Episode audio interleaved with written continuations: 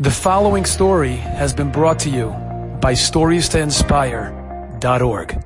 So a few years ago, there was a boy, I believe his name was Nachman. He was regular yeshiva student during the day. And at night, he played drums in crazy clubs, and his name was Neil. Nachman in the day, Neil at night.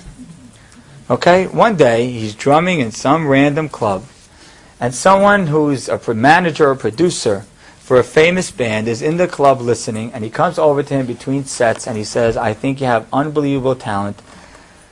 I want you to audition for the band that I manage. Now, this kid is like, wow, that's crazy. No problem. Kid's nervous wreck. He comes in, he auditions, he does a fabulous job. I mean, fabulous. The man says, we want you. You have great talent and great potential. We want you. I have a contract ready for you tomorrow. He sets up the contract. He emails the boy the contract. The boy reads the contract. He's ready. Can't believe this is his moment. This is his time.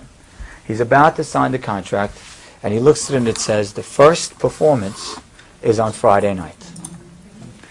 So the boy now is debating. This is obviously not the most religious kid you ever met. And he's like, uh, he calls the man up. He says, "Can I, can I just think about this a little?" He says, "Okay, no problem. Just get back to me as fast as you can." And the boy right away calls the rabbi. He comes down, he sits down, he tells the rabbi, he says, Rabbi, I don't know, this is my chance of my lifetime. Money, fame, prestige, everything that a, a boy can want. But it plays on Shabbat. I don't know what to do. Now the rabbi was smart. He could have just said, Shabbat, Shabbat, game over. The rabbi says, I want you to go home and take a piece of paper and draw a line in the middle of the paper. On one side of the line, I want you to write all the pros of taking the job. On the other side of the line, I want you to write all the cons, and then maybe you'll make a decision on your own. Boy says, thank you. Goes, comes back a few days later. He hands the paper to the rabbi, and he sits down, and he's like crying, hysterical crying.